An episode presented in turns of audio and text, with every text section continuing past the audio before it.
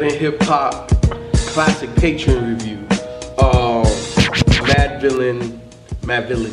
So Madlib and MF Doom, you know what I'm saying? Collaborative project.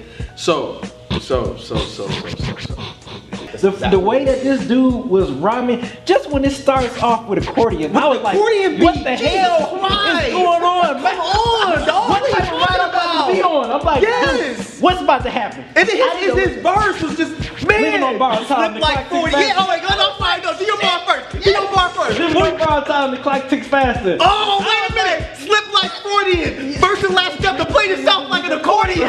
Oh my god. Come on, man. Stop it! No, no, like, stop what the fuck? Yes. How many MCs could rhyme perfectly smooth? Like MF Doom is not choppy.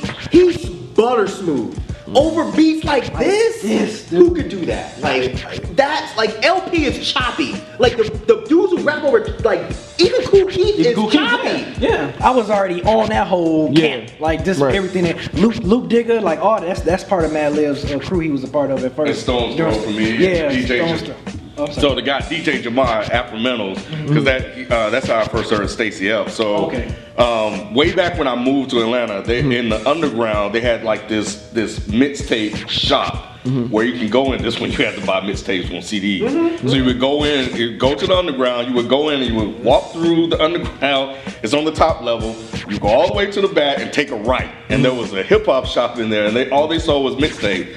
And my roommate had, uh, my roommate was a hip hop head, so he used to play all like that underground shit. Gotcha, so gotcha, gotcha. I would get shit from him. But the Afromental series with I heard Stacy Epps and a lot of like neo soul type, um, underground type shit that blended together. So we have kind of like the sound of a Madvillainy mixed with like a Sta- Stacy Epps and uh, Thievery Corporation, Massive Attack, and he would just blend all of this shit together. And his name was DJ Jamad. He would put out these mixtapes.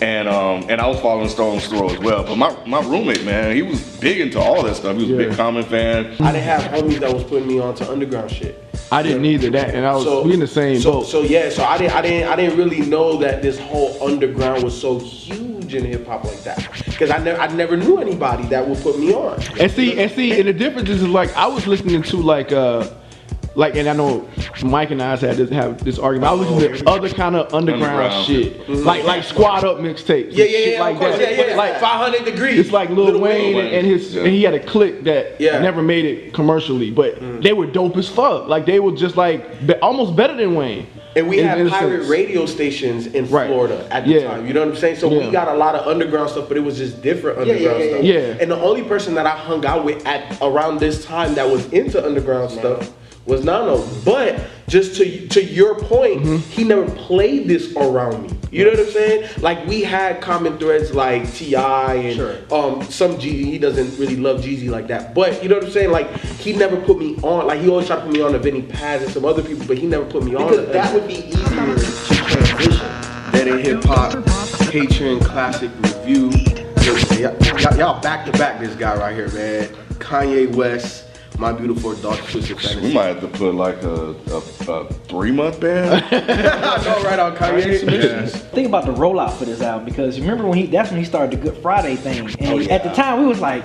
Like every Friday, he was releas- releasing like dope ass tracks. I'm like, okay, I just cannot be on. Yeah. it. He's not releasing the whole album before he releases. But see, that's and then what come- ruined it for me though.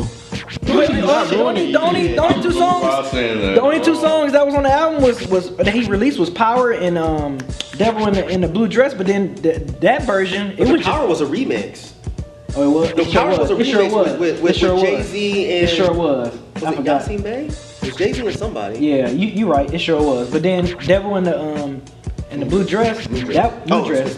Swizz Beatz. Yeah, uh, Devil in new dress. That had it was just Kanye on the album version. You had the instrumentation and Rick Ross. So that was the only thing that was. Yeah, but I think it was just it was so much Kanye every week, and then when the album came, I'm Man, like, that- damn, we had. I think it was dope. That I think it, yeah, I, think remember that shit was dope. about that. That I shit remember. was dope. You remember, right? Rob that was like, nah, man. Every what- week, I'm like, dude. what's wrong with Rob? Man, every week, and them them just, them joints was dope as Every- hell. I'm not saying I'm not saying that chain it, heavy. Remember that one? Yes. My chain heavy. My chain, my chain too yes, heavy. I was Come like- on, man. I'm not saying that those tracks. Yes, you are. But then what made it better was when the album came out. I'm like, holy Right. shit. It's like, how do you have this much dope shit? But that that was like Great, man. Yeah. It's probably one of the finest moments of the internet Yeah, and, and hip hop. No, it was. I, I, And Kanye. listen to what I'm saying. Okay, I, I hear you. We've had this discussion before. I know, but we like they, they, the people don't know. So so like I didn't have a problem with the Good Friday music. You know what I mean? Like I was like, all right, this is dope. This is dope. Mm-hmm. It just was so much music. By the time the album came, I was a little just exhausted from Kanye. So I had to kind of take a break from it and then go back and listen to it. And I was like, it's, it was dope. I mean, it's undeniably dope. Like the drum sound throughout this was perfect. Yep. Everything was leveled perfect. Perfect, yeah. Like I cannot think of one gripe. Like even when he wasn't rapping super hard, like on all of the lights, it just still worked out Yeah. perfect. Yeah. Like nothing was off. Just think about how many moving parts. We call that a career year Right. in baseball. Well, yeah, you know, it was definitely a career. But think about how many moving parts. Like you, like how you were talking about, like the level of everything. Yeah. Everybody doesn't have the same tone and pitch when you record Right. them. Right. To mix that down to make it perfect on every track, because we listen to projects now that sometimes this track sounds a little bit higher than you know, what I'm saying this track over here. Like, like there's still. It's rare to get a, an extremely perfect album. This shit is setting this up perfect. He man. came out he for- ca- on that man, performance. Man, Yeah. Twenty And his first, and his first solo album Pussy stuff stays is on my mind. I, I, I, I, all right, all right, I admit it. So picture next move where you can leave or live with it. Ichabod Crane with that motherfucking top off. Oh my god, that's the best part. Ichabod Crane with that motherfucking top off. Yeah, man. Go where back to where knockoffs, ha, knock it off. No, that shit is so Just set that shit off so perfect. Oh man. Damn.